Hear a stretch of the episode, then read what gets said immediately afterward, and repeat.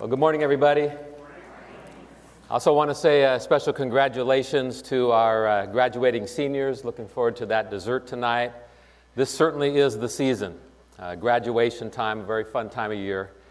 Uh, but this time of year also causes me to do a little bit of reflecting.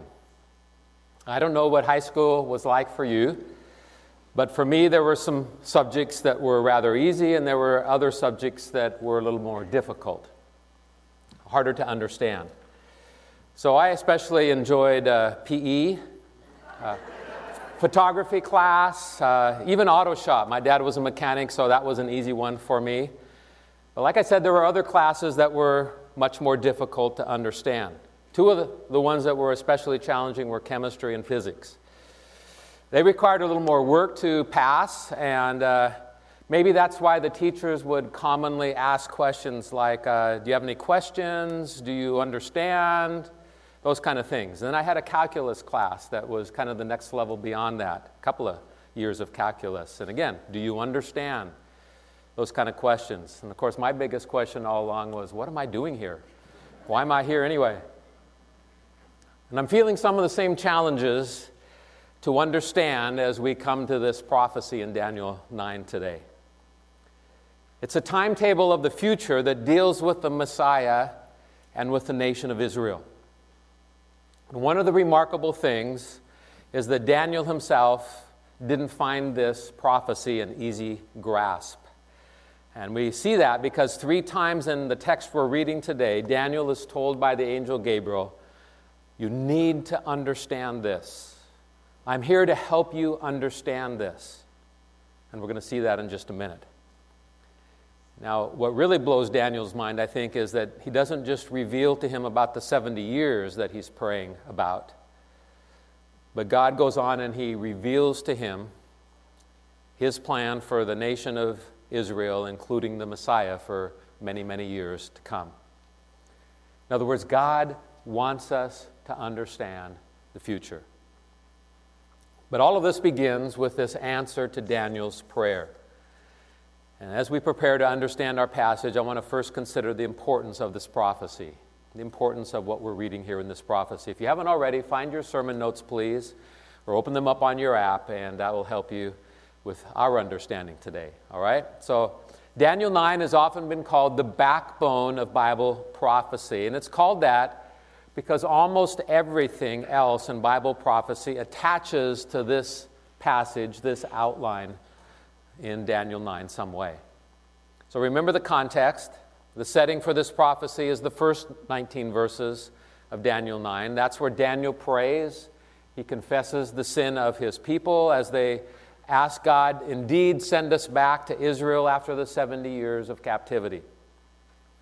Daniel learned from reading the prophecies of Jeremiah that the captivity there in Babylon was just going to last for 70 years. And he's been there for 67 years when he realized that. And so he knows they're very close to the end of captivity. And he's praying in earnest for his heart and for the hearts of his people to be ready to return to God and to go back home. And while Daniel is still praying these things, God sends him an immediate answer through the angel Gabriel. And in response, God goes far beyond the restoration of the people from just Babylon. And he describes for Daniel Israel's ultimate and final restoration under the Messiah. So let's look now at the message of Gabriel to Daniel. This begins in verse 20. And as I read this, please look for, please notice the words understand or understanding. Daniel 9:20. While I was speaking and praying, confessing my sin and the sin of my people Israel, and presenting my plea before the Lord my God for the holy hill of my God. While I was speaking in prayer, the man Gabriel, whom I had seen in the vision at the first, came to me in swift flight at the time of the evening sacrifice. He made me understand, saying with, speaking with me and saying, O Daniel, I have now come to give you insight and understanding. At the beginning of your pleas for mercy, a word went out, and I have come to tell it to you, and you, for you are greatly loved. Therefore, consider the word and understand the vision. So, if you haven't already, I encourage you to uh, take a Bible out and join me in Daniel 9 because while some of it's going to be on the screen, some of it won't be, and you will be helped by having your Bible open to Daniel chapter 9. So, when Gabriel showed up, it was an indication that God had this special message for Daniel. Gabriel was the one who told Mary about, remember, Mary was told by Gabriel about the birth of Jesus, that, that prophecy. Gabriel was also the one who told Zacharias about the coming birth of John the Baptist. When Daniel saw Gabriel, he recognized him as the one who had interpreted for him the vision of the ram and the goat that we read back in chapter 8. And so I, I think that Daniel knew when he saw Gabriel appear that he was about to hear something very special, something important. And indeed it was. It's the prophecy of the 70 weeks, or Daniel's 70 weeks, we sometimes call it. And it's a very detailed prophecy. Sometimes it's a little confusing. So I want to give you, first of all, this outline to sort of hang the whole prophecy on. Number, verse 24 is an overview of all 70 weeks. Verse 25 describes the first 69 weeks. Verse 26 describes the gap between week 69 and 70, and then verse 27 describes the, the 70th week of Daniel. So, with that as the outline, let's go ahead and, and read the passage now, beginning at verse 24. 70 weeks are decreed about your people and your holy city to finish the transgression, to put an end to sin, and to atone for iniquity, to bring in everlasting righteousness, to seal both vision and prophet and to anoint a most holy place. Know therefore and understand that from the going out of the word to restore and build Jerusalem to the coming of an anointed one, a prince, there shall be seven weeks. Then for 62 weeks it shall be built again with squares and moat, but in a troubled time. And after the 62 weeks, an anointed one shall be cut off and shall have nothing. And the people of the prince who is to come shall destroy the city and the sanctuary. Its end shall come with a flood, and to the end there shall be war. Desolations are decreed, and he shall make a strong covenant with many for one week. And for half of the week he shall put an end to sacrifice and offering. And on the wing of abominations shall come one who makes desolate, until the decreed end is poured out on the desolator. Let's bow together and pray once again. So, Father, we thank you for your holy word. And we thank you for this prophecy that you gave through Gabriel to Daniel. Lord, we need your help to understand it, but we thank you for just the, the realization you want us to understand the future. Some of it's already been fulfilled. That gives us great hope, great commitment to know that the future, these other prophecies, will be fulfilled as well. And so, Lord, we thank you for this blessed hope that is revealed to us. We ask for open hearts and eyes now in the name of Jesus Christ. Amen. So, to help us grasp these four verses that we just read, I want to look with you at 10 basic truths. And this comes right out of Mark Hitchcock's book called The End. He calls these 10 keys to understanding the 70 weeks of Daniel. And we're just going to go through them, tick them off one at a time. Key number one it's about weeks of years. That term, 70 weeks, in verse 24, literally is 70 sevens. And so we have to decide what that means. 70 sets of seven. Is this seven days? Is it seven months? Is it seven weeks? Is it seven years or something else altogether? And we have only the context to help us determine what it refers to. So if we go back earlier in chapter 9, we remember that Daniel has been reading about the 70 years of captivity. There in the scroll of Jeremiah, Daniel read about that, and that's what he was praying about. And so, obviously, years is what Daniel has in mind when he gets this revelation from Gabriel. So, I think it's natural that he would have just immediately sort of thought about years. That's what he's been talking about in the chapter earlier. But there's another reason.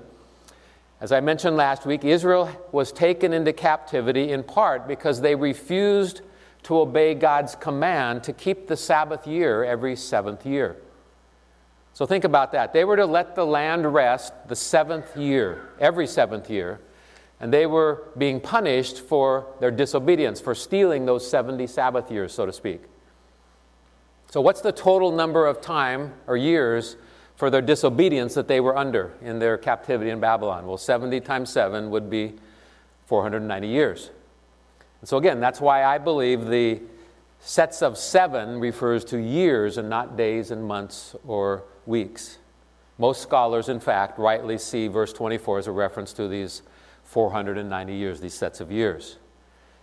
And of course, that's key number two. The total time then is 490 years. 70 times 7 is 490. So, this entire period that we're looking at in this prophecy right now is a period of 490 years. Here's key number three, and this is very critical to our understanding. It's about the Jewish people and the city of Jerusalem. The 490 years concerns the Jewish people and the city of Jerusalem, not the church. So in verse 24, Gabriel tells Daniel this time period is, quote, decreed about your people and your holy city. So Daniel's people are the Jewish people, and the holy city of the Jewish people, of course, refers to Jerusalem. God gave Jerusalem to the Jewish people. No matter else who claims it belongs to them, God gave it to his chosen people. Now, the Jewish people haven't always had control of Jerusalem. They haven't stewarded it that well, even when they did have control of it, but it rightly belongs to them, given to them by God Himself. This would also be a good time to say something about a false teaching called replacement theology. There's a view that is prevalent today and it's a very serious doctrinal error, I believe. And the view says that the church has replaced Israel. Some people, some churches teach that since the Jewish people rejected Jesus as their Messiah, God has rejected the nation of Israel. And that the promises given to Israel in the Old Testament, therefore, ha- are now given over to the church. Hence the name replacement theology. The church replaces Israel. And that view is common today, especially in liberal and mainline churches. In fact, one well known Bible teacher was asked at a conference of what significance is the existence of the nation Israel in the world today.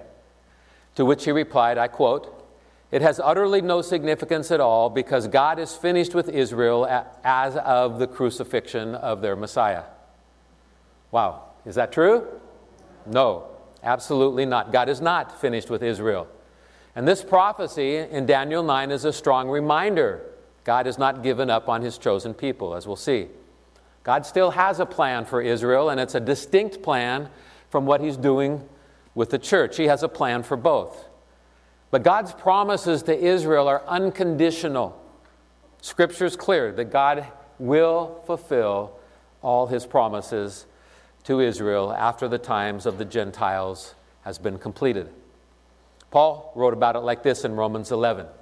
He said, Lest you be wise in your own sight, I do not want you to be unaware of this mystery, talking about the mystery of the church. A partial hardening has come upon Israel until the fullness of the Gentiles has come in, and in this way all Israel will be saved.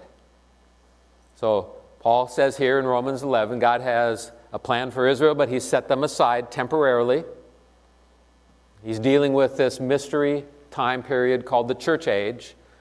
But in the end, all Israel will be saved. And again, this prophecy of the 70 weeks focuses on the Jewish people and on the city of Jerusalem, not the church. Here's key number four the purpose of the 70 weeks. Why has God instituted these 70 weeks in Israel's future? Well, the purpose is spelled out very specifically here in this passage, this verse that we just read. God gave Daniel six very clear objectives that are to be accomplished in verse 24. Six divine goals to finish the transgression, to put an end to sin, to atone for iniquity. Now, those first three have to do with man's sin and with the removal of our sin. But then notice the next three. They have to do with God's righteousness.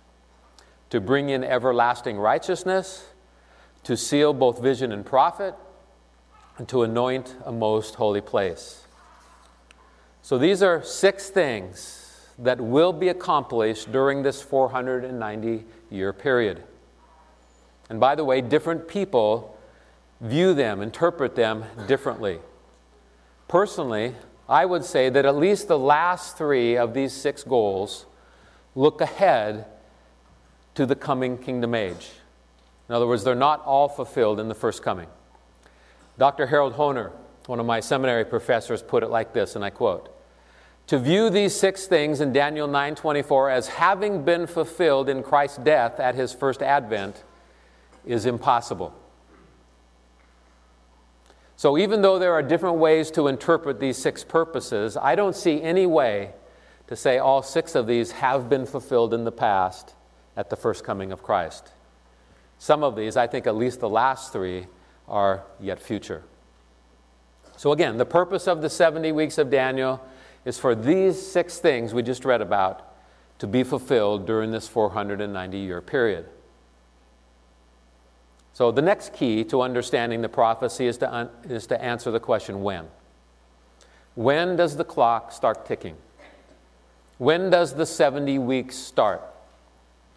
It's important to understand to know when it starts, okay? Sometimes this prophecy is actually called God's prophetic time clock.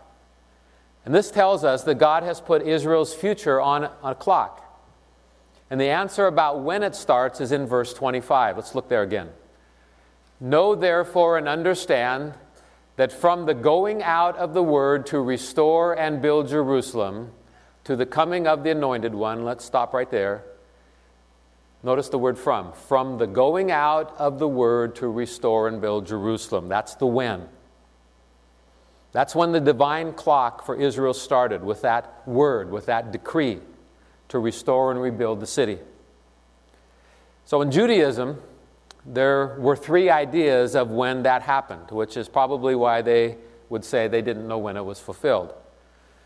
But in my opinion, there's only one decree that fits this prophecy literally. Only once was a decree given to go restore and rebuild Jerusalem. Other decrees were given by uh, Gentile leaders to go back and to um, restore the temple or to go back and to help the people. But only the decree of Artaxerxes in 444 BC fits this prophecy literally. Only that time was a decree made to actually rebuild the city of Jerusalem itself. That's the decree that we read about in the book of Nehemiah, where Nehemiah was permitted to go back and he led the effort to rebuild the walls of the city. So, scholars who have worked intensely on the dating of all of this believe that decree went out on March 5th, 444 BC. And so that I, I agree with. Okay, that's when this time period of the 70 weeks most likely begins. Here's a chart to help you understand this incredible prophecy even better. And I want to show you where the date is shown on the chart, the March 5th, 444 BC date, right here. Artaxerxes' decree, Nehemiah 7, March 5, 444 BC. That's the decree to restore. That's the beginning of Daniel's weeks, the first 69 weeks. So the seven weeks plus the 62 is a total of 69, and that's shown there on the chart. Here's key number six. We'll come back to that.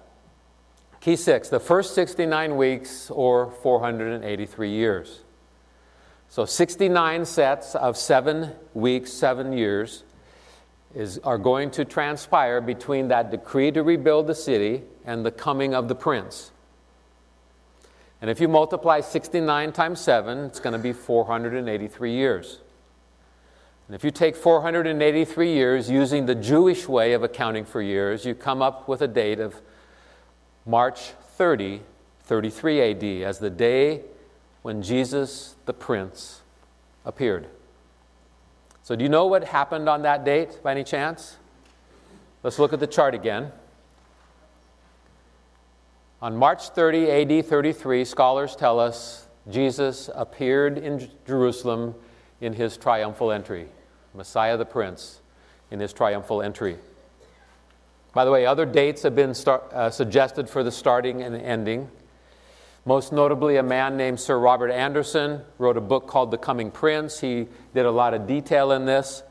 Uh, but I like to go with the dating of Dr. Harold Hoehner, who found some mistakes with uh, the previous work. Uh, Dr. Hoehner taught at Dallas Seminary when I was a student there, and he was a great professor. This was his forte. He wrote a book, in fact, called Chronological Aspects of the Life of Christ, if you want to check it out further. Dr. Hoehner, by the way, who passed away a few years ago, was asked once if anyone had ever been able to refute his statistics or calculations on these dates, and his response was, No, no one ever has. Now, if you take the 483 years according to the Jewish calendar, counting for leap years and all of that, you come to a date of March 30, 33 AD. And that was the very date that scholars tell us Jesus rode into Jerusalem for his triumphal entry. That's the day when they were crying in the streets of Jerusalem Hosanna, Blessed is the one who comes in the name of the Lord. That's the day that Jesus was recognized as Messiah the Prince, at least by many, not all, obviously. And that's why we call this prophecy the greatest prophecy that has ever been given.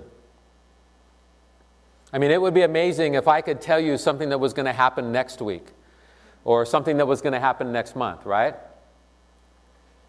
But to have this kind of specificity hundreds of years before it happened is staggering. And of course, Jesus was well aware of this prophecy. I want you to look with me at Luke 19. It's going to be on the screen behind me. Jesus made a very significant statement as part of his triumphal entry into Jerusalem. This is in Luke 19. And when you get down to verse 41, you read this. And when he, that's Jesus, drew near and saw the city, he wept over it, saying, Would that you, even you, had known on this day the things that make for peace, but now they are hidden from your eyes. For the days will come upon you when your enemies will set up a barricade around you and surround you and hem you in on every side and tear you down to the ground, you and your children within you. They will not leave one stone upon another in you because you did not know the time of your visitation. Back in verse 41, Jesus said, If you had known on this day, and I believe that what he was saying is that they should have recognized their day of visitation, but they failed to. That very day had been prophesied through the prophet Daniel. And so on that day, the first part of this prophecy was fulfilled. The first 69 weeks came to an end. And this stands as monumental proof of the inspiration of the Bible. The book of Daniel, you might remember, was written by Daniel in the 6th century BC, so five to 600 years before the triumphal entry of Christ. And that's absolutely amazing, friends. So, the next thing that we need to see in verse 26 is this gap called the church age the gap called the church age. Another name for this time period is the age of grace. So notice in verse 26 what it says. It says, And after the 62 weeks, an anointed one shall be cut off and shall have nothing. So let's go back to the chart again where we have been seeing this laid, these 70 weeks laid out for us. And it says, After the triumphal entry, after the prince is presented, an anointed one will be cut off. And it was just a few days after his triumphal entry we, that Jesus was crucified. We believe the date was April 3rd, 33 AD. And you see that right there on the chart. April 3rd, 33 AD. That's a prediction of the crucifixion of Christ. Verse 26 then goes on to tell us, and the people of the prince who is to come, so two princes in this passage one Jesus and one the prince who is to come. The people of the prince who is to come shall destroy the city and the sanctuary. Its end shall come with a flood, and to the end there shall be war. Desolations are decreed. And what verse 26 tells us is that after those 69 weeks are completed, there's going to be a gap, and two things, significant things, will happen at least.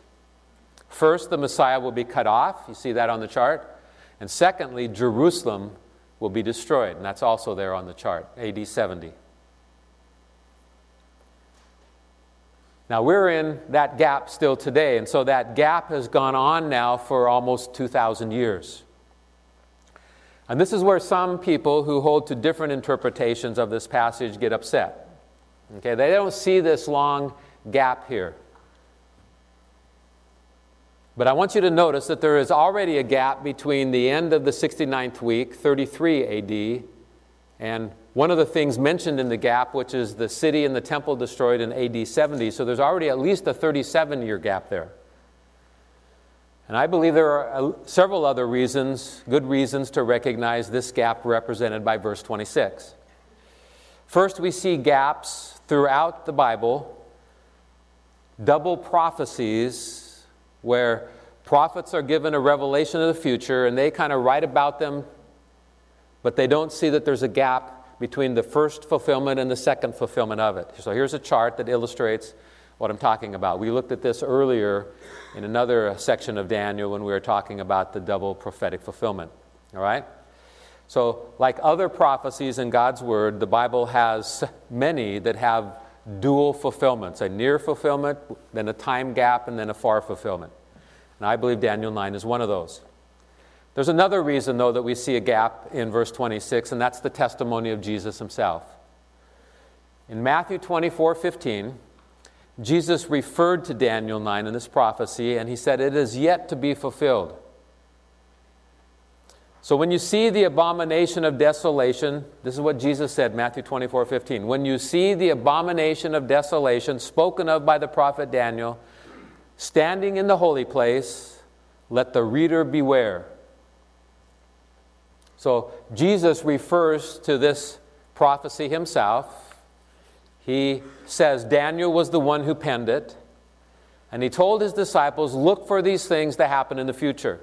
These things Daniel wrote down are going to happen in the future. Beware when you see the Antichrist in the temple. By the way, Jesus also said this about this period in Luke 21. He said, Jerusalem will be trampled underfoot by the Gentiles until the times of the Gentiles are fulfilled. So at the end of those first 69 years, God stopped the clock, as it were.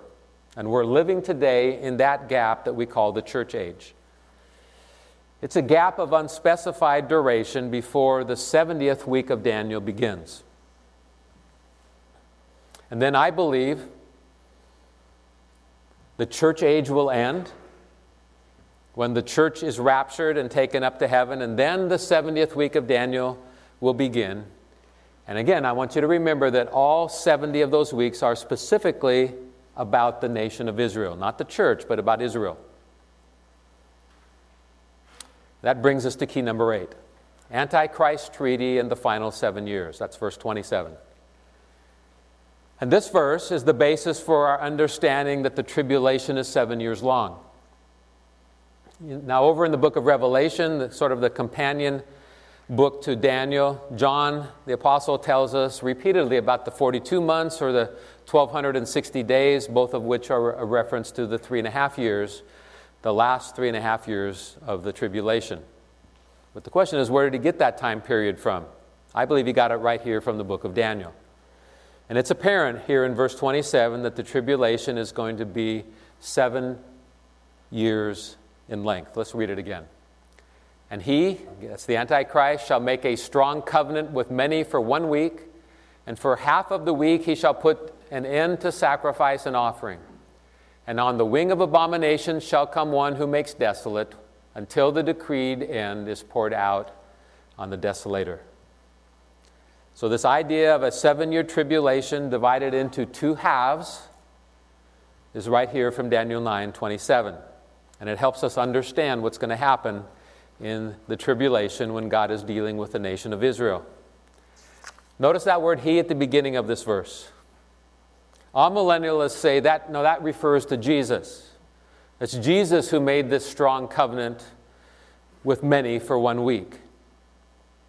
Okay, and the question I have, I don't think that's right, but, the question I would have, if that's the case, where is that seven year covenant? And how was that covenant broken halfway through the, the seven years? I don't see it. A big clue about who the he is here is the context. And the nearest antecedent is back in verse 26, and it refers to the prince who is coming who will destroy Jerusalem.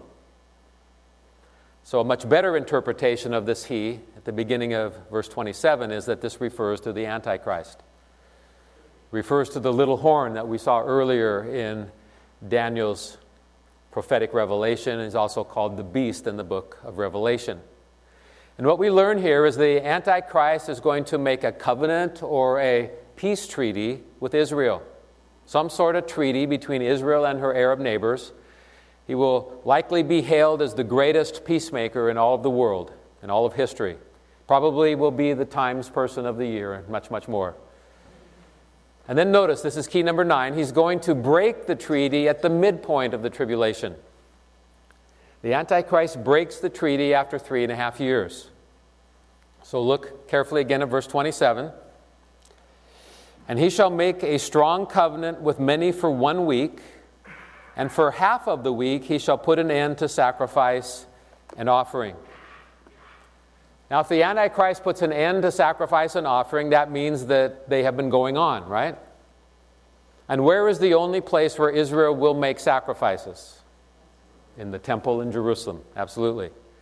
And what this means, what this tells us, is that Israel will have a rebuilt temple in Jerusalem during the tribulation. Now, when will that temple be built? Well, we don't know. But clearly, it has to be built before the midpoint of the tribulation because for the Antichrist to stop the sacrifices, the offerings at the midpoint, it has to already be going on before that. So, evidently, this treaty Antichrist makes with Israel gives them the right, the permission to rebuild their temple again in Jerusalem. And by the way, they are ready to do that even now. They're set to go. We visited the Temple Institute in Jerusalem just a few weeks ago. And it is a place, it's a group of people in a place where they are gathering the clothing and the articles and pieces of furniture needed to be in the new temple. They even have the golden menorah there ready to go. And we stood out in front of it there in the Jewish quarter just a couple of weeks ago.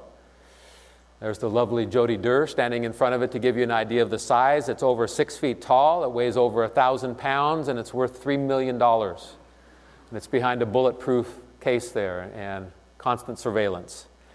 And uh, now, this is one of the thorniest problems, not the menorah, but know, one of the thorniest problems in all of Bible prophecy is how will the Jews ever be able to rebuild the temple on the 48 or 40 acre platform called the Temple Mount, where the Dome of the Rock stands today.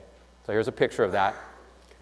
Temple Mount, the Dome of the Rock, is the Golden Dome Mosque there that Muslims say is their third most holy site in their religion. They are not going to be inclined to let the Jews uh, replace that with a temple or to even build the temple next to it, I, I believe. Here's an aerial view of the temple platform, same spot up from the air, giving a little bit better view. This is the most important piece of real estate in all of the world because this is Mount Moriah. This is the spot where God told Abraham to offer Isaac as a sacrifice, the spot where Solomon built the first temple, and the place where the Jews built the second temple. How will it be possible for the third temple to be rebuilt here? All kinds of theories out there. We, we honestly don't know. Some say maybe an earthquake, some say maybe the Gog and Magog war will destroy this mosque. Uh, we don't know how this will take place, but somehow the Jews will have a third temple in Jerusalem in the tribulation. I don't know what the Antichrist will do, but some appears to me that in his covenant with the Jewish people, he's going to make possible for them to rebuild the temple and offer sacrifices again. In regard to this, I want to show you a two minute video clip that we filmed while we were in Jerusalem a couple of weeks ago that addresses this very question. So let's go ahead and watch that now. Hi, everyone at Lake City. I'm standing here on the patio of our hotel, and uh, this is on Mount Scopus, which is north of the temple platform. Uh, in my, the background, you can see the Dome of the Rock, which is on the temple platform. I want to introduce our uh, wonderful Israeli tour guide Ellie, to you, and he's going to have a few comments as well. And so this is our friend Ellie. Ellie, come and uh, share the, the thoughts that you shared with us as well, please. So we're standing right now north of the temple platform. If you look, you can see it uh, looking at it from the north towards the south. And in the old city of Jerusalem, in the Jewish quarter, there's a, an association called the Temple Institute. Uh, it's an association that started with the target of preparing everything for the third temple uh, vessels, instruments, clothing, people that will minister in the temple. They already have blueprints and everything uh, needed, and basically they're just waiting for the green light. I was there with the group a couple of years ago, and uh, we had a tour inside to see everything that was already prepared. And at the end, the local guide gave us some time for questions, and one of the people in our group asked if they in the Temple Institute think that Israel should uh, take over the Temple Mount completely once and for all and destroy the Dome of the Rock and start rebuilding the third temple. And her answer was really interesting. She said that uh, they in the Temple Institute believe that just like with the first temple, it wasn't built by David because David was a man of war, it was built by Solomon, who was a man of peace. They believe that the third temple should be built in, uh, in a peace agreement or a covenant of some sort that will enable them uh, to build it.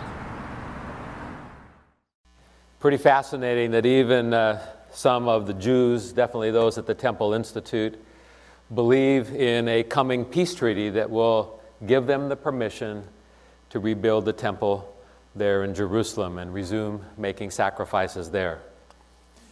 But then the Antichrist will break his covenant after three and a half years and put an end to the sacrifices. That takes place at the midpoint of the tribulation. And then finally, key number 10 is the end of the 70 weeks. Excuse me. Finally, at the end of the 70th week, God is going to kill the Antichrist. So let me read the end of verse 27 one more time for you. And on the wing of abomination shall come one who makes desolate until the decreed end is poured out on the desolator. And I believe this refers to the Antichrist, who, according to 2 Thessalonians 2, will sit in the temple and declare that he is God and that everyone must worship only him. He's going to actually put an image of himself in the Holy of Holies and demand everyone worship his image. That will be the final abomination of desolation. And then it says at the end of this verse, he will be put to death. And that will happen, I believe, when Jesus comes in his second coming at the end of the tribulation, at the end of the 70th week. That concludes uh, the 70 weeks of Daniel. So God has given through Gabriel to the prophet Daniel, telling his people what to expect these 70 weeks of years or 490 years. The first 69 weeks are already fulfilled, and we're waiting for that last week yet to be fulfilled. And of course, that raises the question where exactly are we today? Or what's the big picture? What's next in God's prophetic plan? And as I said earlier, we're living today in that gap of time that we call the church age. We're waiting for the rapture of the church, which wasn't part of Daniel's prophecy of 70 weeks. And it wasn't because Daniel's prophecy related to the Jewish people. The rapture is about the church. So I'm going to show you a different chart, which is much broader in scope and is helpful to see where we're at today in God's prophetic plan. So, we've been talking about Daniel's 70th week, which is this tribulation week. We also talked about the 69 weeks, which was over here. So, the 69 weeks over here, 70th week here. We're in this gap. Uh, excuse me, we're in this uh, church age, this gap right here, right before the rapture and the war of Gog and Magog. By the way, uh, the millennial kingdom, the thousand year reign of Christ is here, the great white throne judgment, and then the eternal state, the new heavens and the new earth, uh, off in the future. But the church age is where we're living today, that gap that is described by Daniel between week 69 and 70. So, what's next on God's prophetic calendar? I believe it's the rapture of the church and the Gog and Magog war, or the Ezekiel 38 war is another name for it. Question How close are we to these things? Well, no one knows.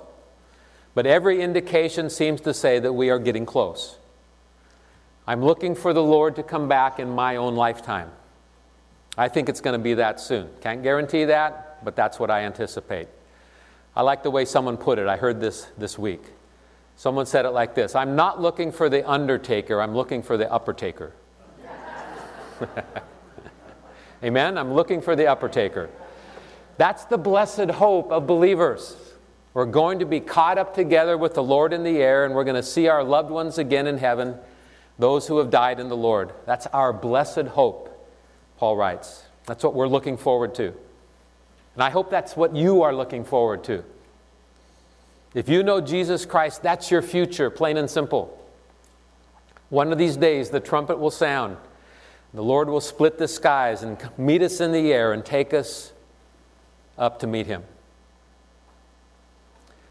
How close are we to that? I want to give you five signs of the end times, five signs that the end is near. All of these signs were foretold in God's Word as things to recognize that we're near the second coming of Christ. Number one is the regathering of the Jewish people in the land. So, the rebirth of the state of Israel in 1948 is the super sign of Bible prophecy. It was a miracle of history. Never before in history has a nation been destroyed, its people dispersed to the ends of the earth, and then nearly 2,000 years later, regathered to their homeland and reestablished as a nation.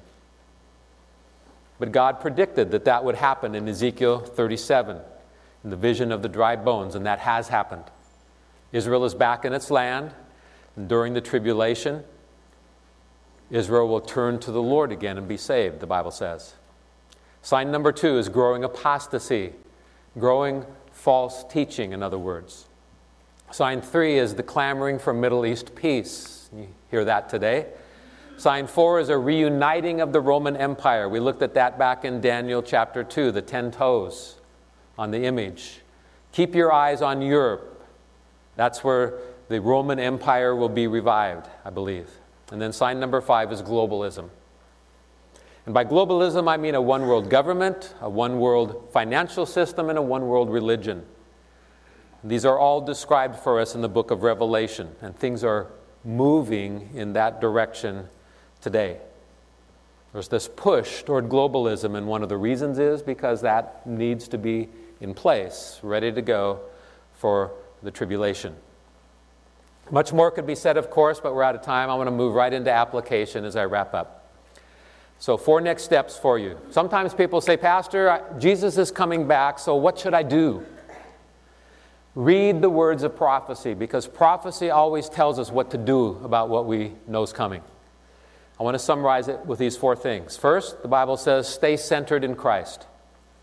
Stay centered on Jesus Christ. Colossians 3 If then you have been raised with Christ, seek the things that are above where Christ is, seated at the right hand of God. Set your mind on the things above, not on the things that are on earth. And when Christ, who is your life, appears, then you also will appear with him in glory. Stay centered on Jesus Christ. Set your mind on him and the things above. Number two, stay confident in God's Word. Stay committed to His Word with all of your heart. It's what God has given us to help us in preparation for these challenging days. God gives us His Word to help us. And once again, today in this prophecy of Daniel 9, we see the precision of God's Word. It's staggering. This is monumental proof of the inspiration and trustworthiness of the Bible. So stay centered on Christ, stay confident in His Word. Number three is stay connected to His church. Did you know that? The Bible says, Let us not neglect our meeting together as some are in the habit of doing, but encourage one another, and all the more as you see the day of His appearing drawing near. God has placed us right now in this time of human history. And it's an exciting time to be alive, but it's a challenging time in other ways. And we need each other more than ever. This is not a time to be scattering as God's people. This is a time to be gathering as God's people. And friend, if you aren't actively and fully engaged in church, whether here or someplace else, you need, your, you need to increase your commitment to it. Church is God's plan and God's provision for His children to find strength and encouragement. These are days that we need each other in God's family more than ever. Encourage one another all the more as you see the day of his appearing drawing near. And then for the last next step, I'm going to move down to the communion table at this time. Next step number four is stay calm in your spirit. Stay calm in your spirit.